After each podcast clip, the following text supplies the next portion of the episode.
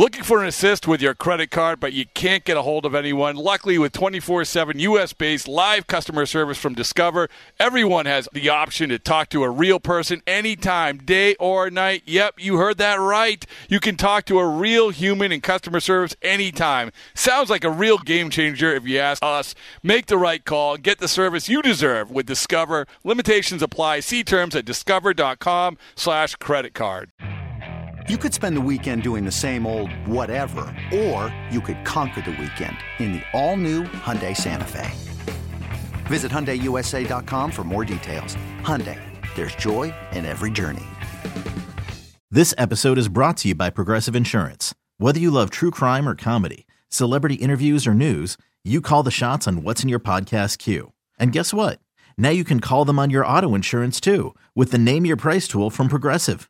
It works just the way it sounds. You tell Progressive how much you want to pay for car insurance, and they'll show you coverage options that fit your budget. Get your quote today at progressive.com to join the over 28 million drivers who trust Progressive. Progressive Casualty Insurance Company and Affiliates. Price and coverage match limited by state law. Yeah, there should be some passion. This doesn't have to be boring, boring, boring. Hey, one thing the game needs is more people like you. You, you. Still have grown men run around tight pants. Smokey Betts. Daniel Bard. Steve Aoki. There's Saltalamacchia. This is Brock Holt. Hey, this is Jon Lester. Baseball is baseball. Baseball isn't boring. Welcome to Baseball Isn't Boring. Here's your host, Rob Bradford. And Joey Meneses will pull one to left. He's got some depth to it. Still going. See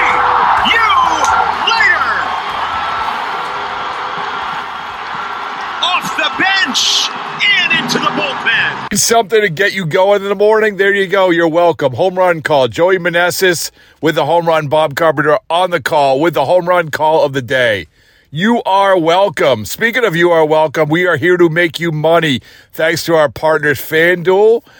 Go to fanduel.com slash, this is very important, slash boring.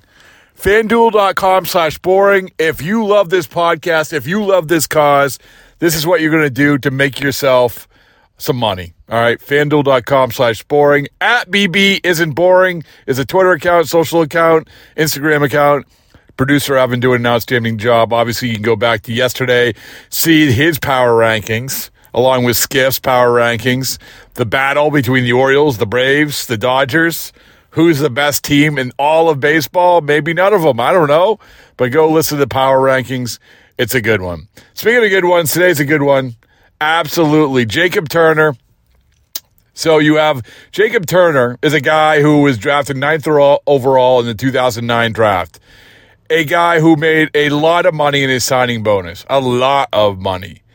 Had a decent career, major league career, but now has pivoted to helping others. Moment Private Wealth is a company that he runs, and he is the guy that you want to listen to when it comes to A, youngsters. We're talking about 18 year olds getting drafted, trying to navigate their world in this world of, of people being throwing money at them, throwing fame at them, and also people at the end of their career who are trying to figure out what they're going to do next. And how about everybody in between? While you're playing, what exactly you should be doing, what exactly you should be focusing on. Jacob Turner is a great guy to listen to when it comes to understanding the realities of spending money, making money, of living that life, living that major league and maybe minor league and maybe not even minor league life. But uh, talking to Jacob, it is such a powerful conversation. I hope that people in the industry listen to this and take heed.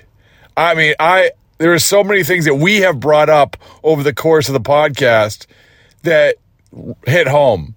You know, building your brand, being willing to show what you really your personality is.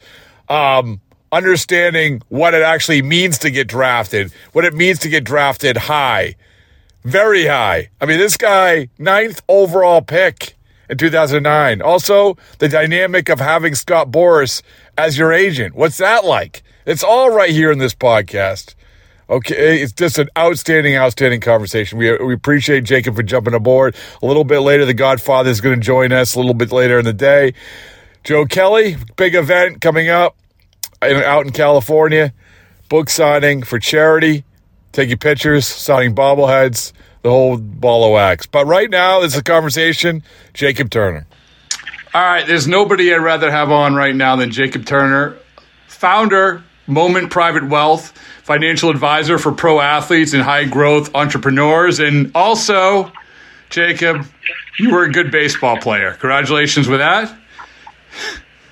Thank you. I'm excited for the conversation. So it's it's one of these things where you know I find it so interesting in so many ways what you do, where you've come from, um, going back to when you were drafted ninth overall in the 2009 draft, and you know and and you had I think you had correct me if I'm wrong, you had the four even though you were the ninth pick, you had the fourth highest signing bonus, right? That sounds right. I don't know what the I don't know what the exact ranking was at the time. I know that that was the last year that they allowed major league contracts, and I had a major league contract, so I know my agency was big on that. Yeah, and you were obviously linked up with Scott Boras, which I want to get to a little bit later. Um, and because I always find talk, my conversations with Scott are, are always enlightening and and uh, and is is never the the answer that you're going to get or never the path that you think you're going to take. And someone being on the inside of it, I find really interesting. But I'm going to say this, say this to that 2009, and it just dawned on me before we went on, is that that was a draft that we had to me like my best draft story, which was Joe Kelly, my co-author, a damn near perfect game, was picked in the third round. Now, to understand like the power of the signing bonus back then, Jacob, his I've told this story before, but you, you were drafted in the 2009 draft, so I'm going to tell it again. The in the t- second round, Joe Kelly's having his 21st birthday on the day of the draft, having the party. Angels hometown team calls him up. How long? How much is it going to take to to to sign? And the 21st birthday had taken over. He said a billion dollars. Hung up. Wasn't drafted. Patrick Corbin probably cost himself 400 grand, or not like probably about 200 grand. Drafted in the next round in the third round. But that is a like so as he's I've never heard that story. Ah, yeah. great one. Yeah, so it's um all, again all part of the book, a damn near perfect game, but it's also, you know, he first of all, when Joe told me that story, he said, "Hey, you know, I want the headline to be blame it on the Jägermeister," which is, you know, perfect.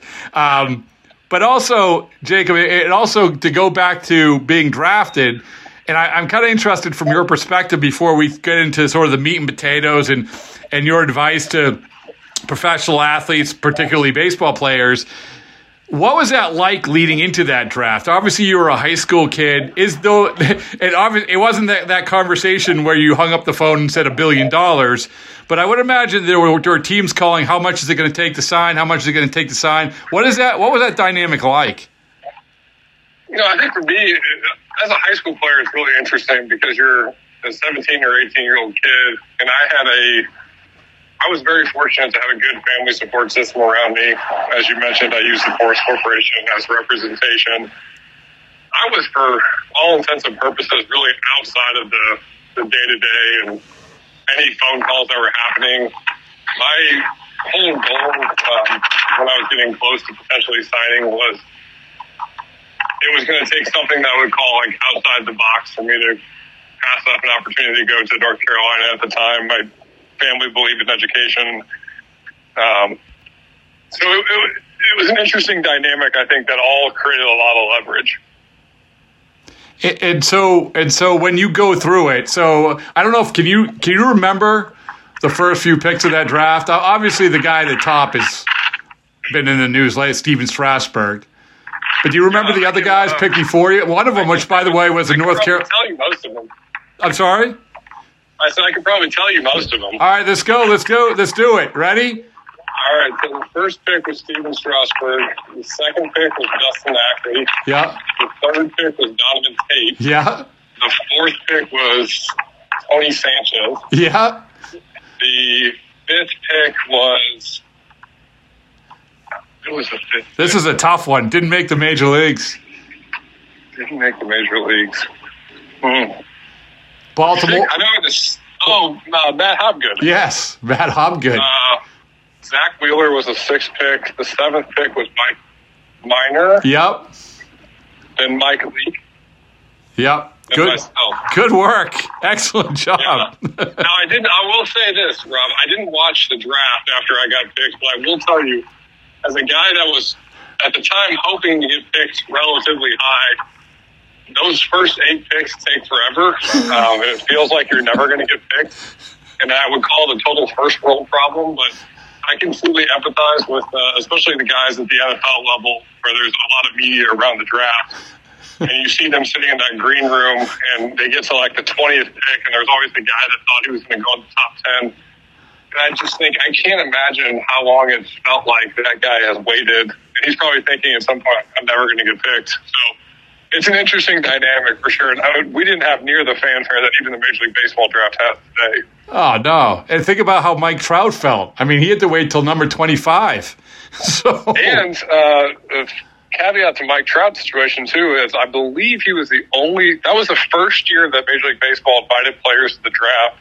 They had a little draft set up with I think with MLB Network, and I think Mike was the only guy that went. So you know, he's the only guy there. I, I don't know. If, I think they only announced the first the first round that year. So you know, he's six or seven, six or so picks away from from not getting picked at all, and he's the only guy there. well, he he knew something that that twenty-four other teams didn't. So there you go. Right. Um, so you know, let's stick on this for a second. So the when you see, you know, uh, there's been uh, there's been plenty of opportunities or, or examples of, of guys getting drafted. The signing bonus are high, higher than ever. Um, and there's probably plenty of examples of guys who got drafted, got their signing bonuses, and and it just was like, okay, you know, give me the car, give me the house, give me this, give me that, and um, but you know, I saw that you said that that of almost half of your signing bonus, which was over, I think, four million dollars, was went to taxes, right? It was pretty close to that. I mean, I think the number that I generally throw out to people is just around 50% between taxes and agent fees. That's crazy. I mean, that's crazy. So, so when you get when you started doing this, when you started advising, did you see this maybe more than you see it now, or were people less educated in this world? And I know we're only talking about the draft, but still, it's young kids getting a lot of money. What what was your perspective of this when you went through it uh, to the extremes? There's more education out there today than there was in 2009 when I went through it. That's not to say that that families are better educated on the process because frankly, how would they be educated, right? They're going through a situation that 0.0001% of people ever go through. It's not like if their son is a great baseball player, they can go down the street and talk to their neighbor who also had a great baseball player that also got picked in the first round and hear all the stories and everything that they should and shouldn't do. It's such a unique experience that while there are more resources out there, it's still it's a really challenging topic because you only get to do it once. As you mentioned, as we were talking about those first nine picks in the draft, there were guys in the first nine picks that never played a day in the big leagues. So, for all intents and purposes, what they made for their signing bonus was really 99% of what they made in their entire baseball career. Right, and and, and that's and, and that's hard for them. Obviously, at that time, it's hard to get their head around. They're they're probably thinking, "Oh, this is just the beginning of everything." And um, so, for you, you know, going through it wasn't something where, as you're going through your playing career, you're seeing examples of this. You're seeing examples of missteps. You're seeing examples of questions, and it, it's sort of implanted in your head as you're playing. Hey, this is something I really want to dive into when it's all when when my playing career is done, or was it you just got to the end and said, okay, you know, I think this is an underserved thing. I think I want to I want to start investigating it more. I would say it was a combination of both. You know, for me, Rob, I've always loved personal finance. I've always, I would say at heart, I'm really a personal finance nerd, and I've always loved the way the numbers worked. My mom had an accounting background growing up, so when I first signed, I remember seeing like the first Excel spreadsheet at 18 years old that she had put together for me. So I had a unique perspective coming into it, but I also had an understanding that this was a huge blessing. You know, I had signed for all this money I think one of the best things my parents did was they really put the responsibility back on me to say that Jacob, this is your your money, it's your opportunity to do what you want with it. We'll help you build the right team of people around you. But I took that responsibility and said I really want to learn and understand what's going on. For years, I was not uh, the expert, but I was always asking questions, reading books, hearing what other guys were doing. And I would say for me, throughout my career, which had a ton of ups and downs, I knew pretty quickly that baseball wasn't going to be the end all be all. I probably wasn't going to play for 20 plus years and, and be in the Hall of Fame. That there was going to be a true career after baseball. And I thought, you know, when I got done, I love personal finance. I love educating people. I knew that's what I wanted to do, and I wasn't exactly sure what the medium I was going to do it in. And three years later, um, having the business that we have today, I'm happy that I went down the path of helping to advise guys financially. So the the question as you're sort of evolving and and and learning this stuff, you know, I'm going to pivot to the the the relationship with Scott Boras. And every, you know, this Scott Scott rightfully so gets a lot of attention. There's other great agents out there. There's other agents who aren't so great. But from your perspective, as you're going through this, what did you learn? What was the things that sort of stuck with you to the way that he he and his corporation went about doing things? I think first and foremost for me personally, when I was going through the process of hiring an agent, my goal and my family's goal was to hire the person that could first and foremost get me paid whatever I felt like my value was, and two, find somebody that could protect me. Um, I think those are two things that the Boras Corporation, for me personally, did really well. I did not have the best career in the world, but I, I definitely feel like I earned um, every penny I could have earned during when, when the time when I was playing. And I felt like they did a really good job protecting me. So those are the two biggest things that I think about. You know, I think I, my parents instilled in me to think about when we were going through the agent process. It is very hard as an 18 to 21 year old kid when you just came off of potentially getting recruited by all these colleges to now all these agents are coming to you. And frankly, a lot of them are promising the moon. You know, they're saying they're talking you up. They're talking about how good you are, you know, what the projections are, who they have in their stable of clients that reminds you of them. It can be relatively overwhelming. So just trying to keep it simple and saying, okay, who who would best protect me and who would help me get paid whatever my value is. Hmm. And, and so what if you had to say i guess you kind of answered it but for for a kid who's going through this right now and you know get, getting wooed by all these agents if there was one thing that you would start with and again maybe you, you just said it but i want to sort of like power ranking if i can. If there's one thing you say start with they come into the room. This is a thing you got to make sure that this agent is taking care of this this agent is actually sincere about. When they have to make this tough decision, as you said, like an 18 year old, what would it be? Well, you know, I think the best question that you can ask an agent, and this is what I would encourage every guy to ask an agent, is I would love the opportunity to potentially talk to somebody that you work with or a family that you work with that maybe at some point was a really big prospect or player, but isn't anymore. And I'd like to hear their experiences working with you. And the reason why I say that is when you're getting recruited by anybody, whether it's a, a, job, whether it's a college, whether it's an agency, whether it's a financial advisor, they're generally recruiting you or they're wanting to talk to you because you're having some level of success that they see projecting out of the future. But the reality is, as we both know, baseball is a game of failure, and there's a lot of guys that get drafted really high that their biggest moment in baseball will be the day they get drafted, and they won't go on to achieve great things in the major leagues. And what happens if that scenario happens. Because I think there, to your point, Rob, there's a lot of really good agents out there. If if I do everything I'm supposed to do on the field and I get to free agency, I think there is a, a really good handful of agents that can get me paid what I'm worth in free agency. But who's going to be there for me if it doesn't go that way and I'm in AAA and I'm struggling and I really need to find a job for the next year?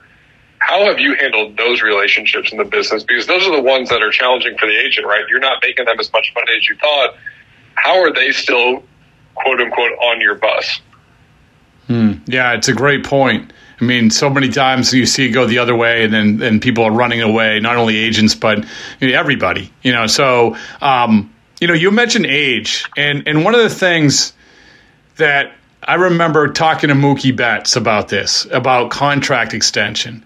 And and you know, when you get to Mookie's level right now, you don't really have to worry too much about money. I mean, I, I you you can make some bad decisions and still end up okay. But he had told me, he said when the when the Red Sox came and, and they were offering contract extensions, by far the toughest one to turn down was the first one, because as however old he was, he had never seen you know whatever it was you know uh, a hundred million dollars. He had never seen that much money, and that's like almost impossible to turn down.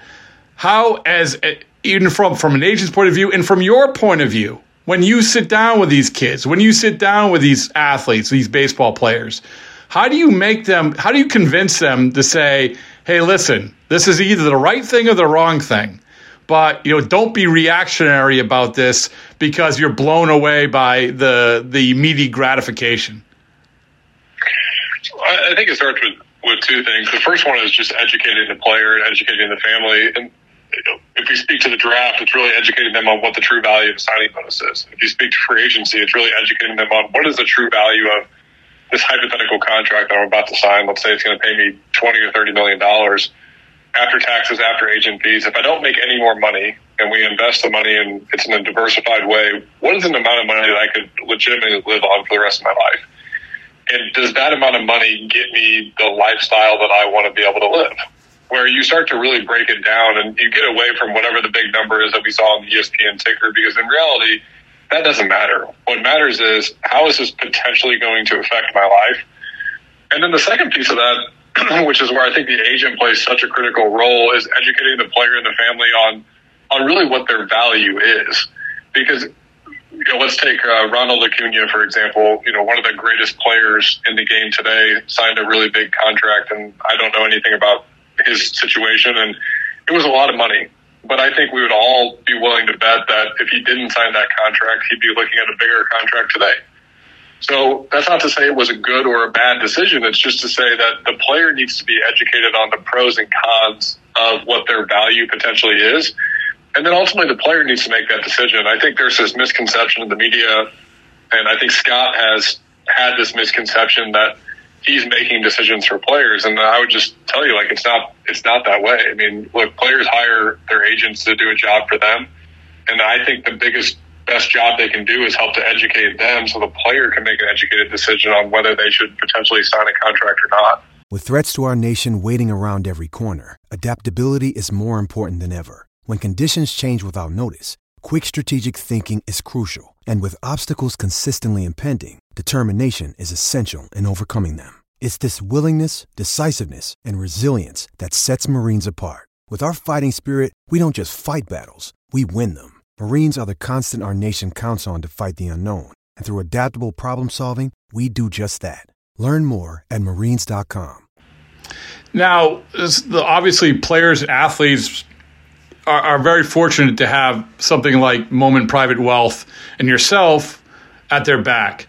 But at the same time, you've probably seen players that you played with getting advice from other players in the clubhouse. Hey, you know, I, you, you should do this. Even even when it comes down to maybe, hey, you know, you gotta you gotta check out this two hundred thousand dollar watch. If you you gotta get it, right? I mean, you gotta get it. So the being around players in the clubhouse, you're around each other more than you're around your family a lot of times. So there's whether it's peer pressure, whether it's bad advice. I don't know how much when you were playing if you saw that where they didn't lean on people like you who were educated in the, that this world, but they leaned on the scuttlebutt in the in the clubhouse. Right? Is there that dynamic? And maybe maybe there isn't, but you know, I got to imagine there's some of it, right?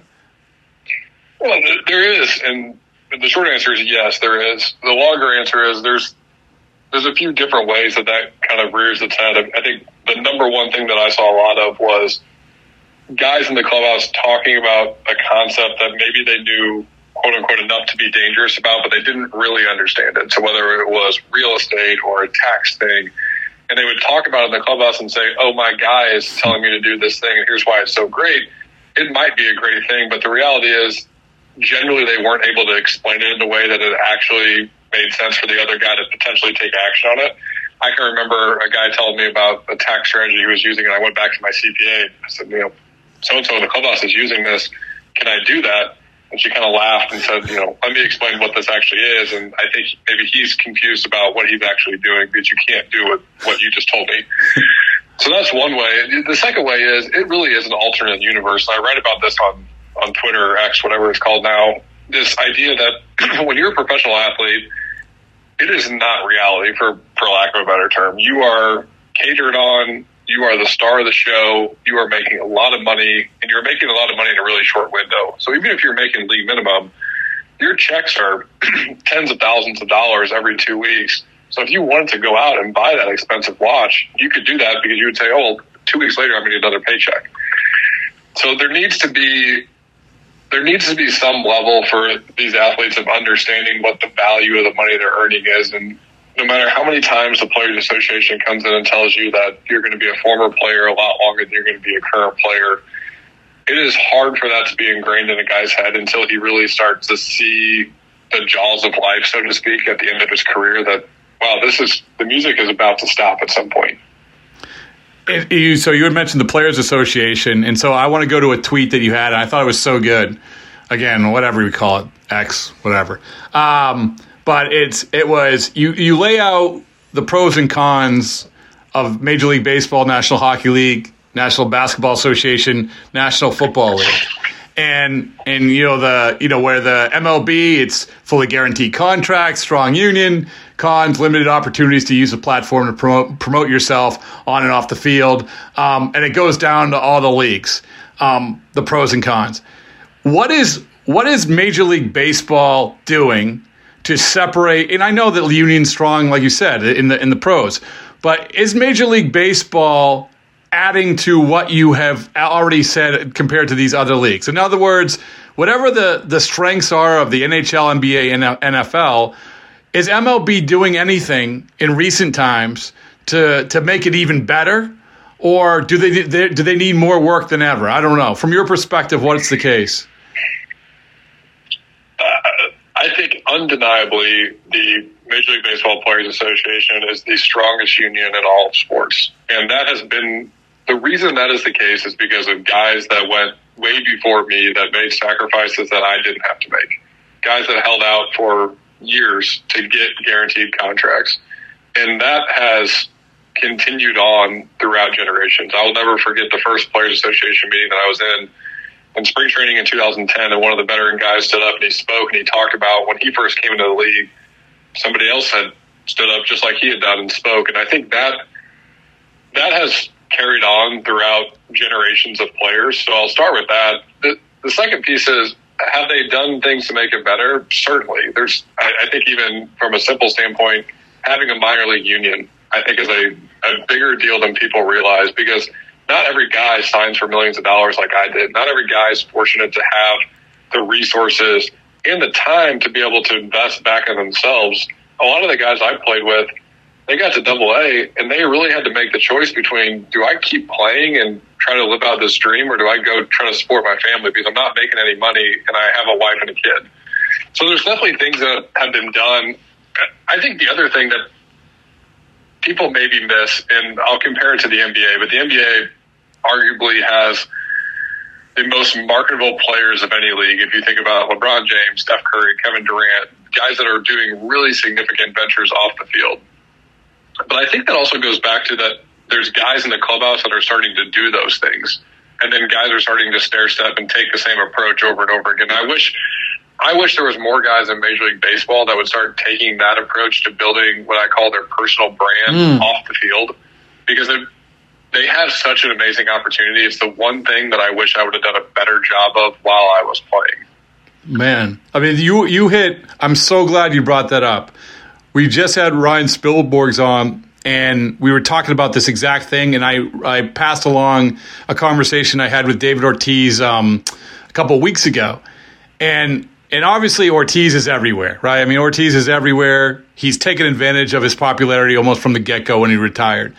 But he said something that I like. It struck me that this translates to kind of what you're talking about, which is players have to start understanding that you have to start building that whether it's the persona, whether it's the whatever you want to call it, the brand, the whatever you want to do, well before so you can hit the ground running when it ends. And a lot of times it's very simple. It's to your point. It's putting yourself out there maybe a little bit. Um, it's being media friendly. It's trying to understand how the media works. All of that. But when he said it, I don't know why. Like, but I'm like, yeah, the guy should understand this because I, there's so many examples of guys either not doing it or doing it. Uh, so I think that's, I mean, correct me if I'm wrong, but that's sort of what you're talking about. Absolutely, and and look, I think I did a, a really poor job of this when I was playing. I I didn't utilize the platform that I had, and I didn't really understand the value of the platform. And in my defense, and the defense of a lot of the other guys, when you're a professional baseball player and you know this firsthand, there's a lot of negativity coming into these guys on a daily basis. If you don't perform and you're on any of these social platforms, the negativity is just a stream of inbound. You know, you're the worst player ever is probably the nicest thing somebody will say about you. Hmm.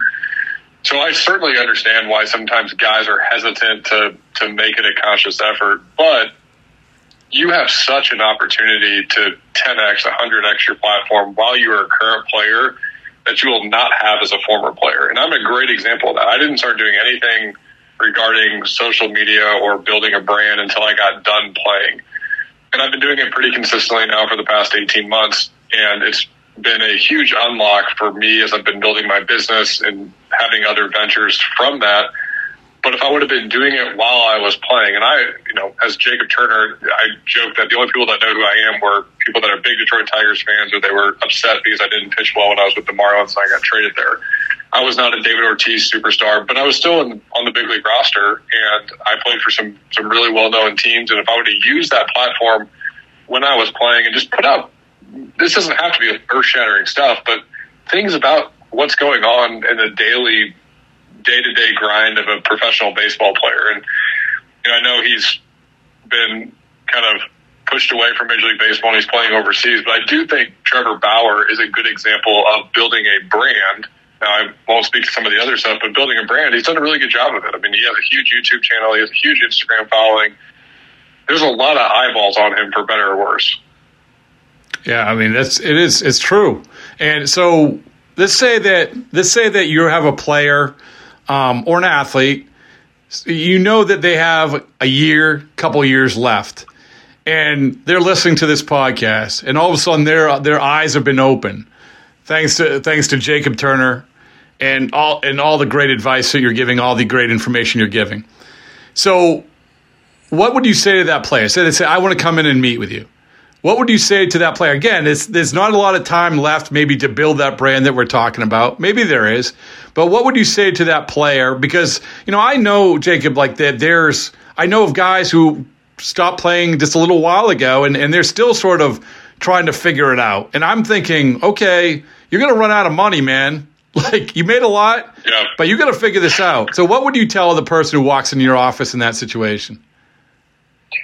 I think it's like anything in life. It's just starting. And, you know, the first step for most guys is figuring out from a financial perspective, where am I at? Am, am I good? That's what every professional athlete really wants to know. I have built a certain lifestyle that I enjoy living and am I good? Can I keep doing that? So I think that's first and foremost is getting that settled. The second thing is starting to really use the opportunities you have in front of you. Whether you are the 25th guy on a Major League Baseball roster, the 26th guy, on a Major League Baseball roster or you're the superstar of the team, there are people in that city that would love to, to go to lunch with you that are very successful in things outside of baseball. That was one thing that I wish I would have done a better job of. And I did do at the end of my career was just meet with individuals that were successful in business or what I call the real world and to learn and understand what their journey looked like and, and be open and honest and say, you know, I, I kind of have some interest in this, but I'm not really sure. I would love your feedback on it. That, that really helped me figure out what was next. And then I think the third piece of that, Rob, is that building the brand. Um, you don't have to have, I, I talk a lot about personal finance online, but I didn't start by talking a lot about personal finance. It was just sharing kind of what was interesting to me at the time. And that has since kind of niched down to something that I really care passionately about that also applies to the folks I'm able to help in my business. But you can share anything that's going on in your life as a professional athlete. And, and frankly, it's pretty interesting because nobody really gets a look behind the curtain. The only look behind the curtain that fans get is what the media is able to provide. And even that is, is very restricted in terms of what they're actually able to show and talk about. No, it, it's it's amazing. You know, as we're talking, we're thinking we're talking about from time that people are 18 years old all the way till they're whatever the end of their playing career. It never stops, and it never matters about how much money you make. I mean, it's it's just you know life is as you say there's a lot more to life after your playing career and and you have to figure this stuff out and and I, i'm glad you're saying this this stuff i mean it, it may so many examples are jumping to mind I, and and i'll give you one that's for me it was it's right out in front of me like i said i co-authored this book with joe kelly and joe is just you know joe is a self-admitted he's a relief pitcher but at the same time he uh, he had no problem doing a book while he's playing. He and he has no problem being out there. They just made another mural for him at Dodger Stadium. Like this is he's doing it in in that way. It's not just how I'm doing a podcast every day. But I think that's another example. I have plenty of other examples, and I think it's such an important thing. It's such an important thing for these guys to let their guard down. I mean, yeah, you're scratching right where I itch so when it comes to this stuff. Well, I think there's a stigma too, or at least there. I, I felt there was a stigma around guys potentially doing things outside of the locker room or outside of sports. And the reality is, in in professional baseball, especially as a pitcher, especially as a starting pitcher, there's a lot of downtime. But really, for any position player, relief pitcher, there's a decent bit of downtime. When you get to the off season, yes, you need you need to do your workouts. Yes, you need to get your work in, but that might be a few hours a day, and you have the rest of the time when you're playing during the season, if you're a position player and you're playing every single day, it is a grind. Um, no doubt about it. If you're a relief pitcher and you're going to be potentially in the game every single day, it's a grind. But I think there's still opportunities out there to be able to take a, a small chunk of your time and devote it to something else. And that something else can be uh, some way that you're able to, to get the word out about you and, and who you are as an individual. And I, I think Joe Kelly is a great example. Um, Joe Kelly's had a great career on the field, but Joe Kelly is much more well known than a lot of other relief pitchers that probably have similar numbers to him because he has a personality and he shows it hmm. and he's not afraid to show it. And there's something to be said for that. Yeah, it's a great point. And so, I, listen, I appreciate the time. I'm going to finish off with the question that we ask almost everybody, which is there's no wrong answers commissioner has answered, GMs have answered, managers have answered, players have answered, entertainers have answered. There's so many different answers. Why isn't for you, Jacob Turner? Why isn't baseball boring? There's such an art form to baseball that makes it not boring, and I think that's what people miss. They we are so caught up in today's day and age around how fast the game is taking and look, I get it. Everybody wants things to happen at light speed, and I like the pitch clock, and I like the fact that the game's moving faster. But the reality is, there's an art form to baseball. There's a lot of things that are nuanced that happen during the game, and if you really pay attention, you can see them. And sometimes they take time to happen. So for me, that's why baseball isn't boring. That's a good one. It's a good one. It's solid. Uh, all right, man. I, I, really appreciate you taking the time, and, and, I do feel like you know. I hope that some people listen to this um, some people who are in this, these situations, and we'll keep spreading the good word about Moment Private Wealth and all the good that you're doing. So I appreciate it, Jacob. Absolutely. Thanks for having me on. In celebration of opening day, we've got a special episode of the Moth podcast for you. The theme is baseball and the surprising ways it connects people. I gaze out at the players on the field, and then I, uh, I look over at my dad, and I, I realize that in the silence between us, that something has changed. It's like I'm seeing him for the first time. Two stories about baseball, family, and so much more. The episode's available right now. Subscribe to the Moth Podcast to make sure you hear it.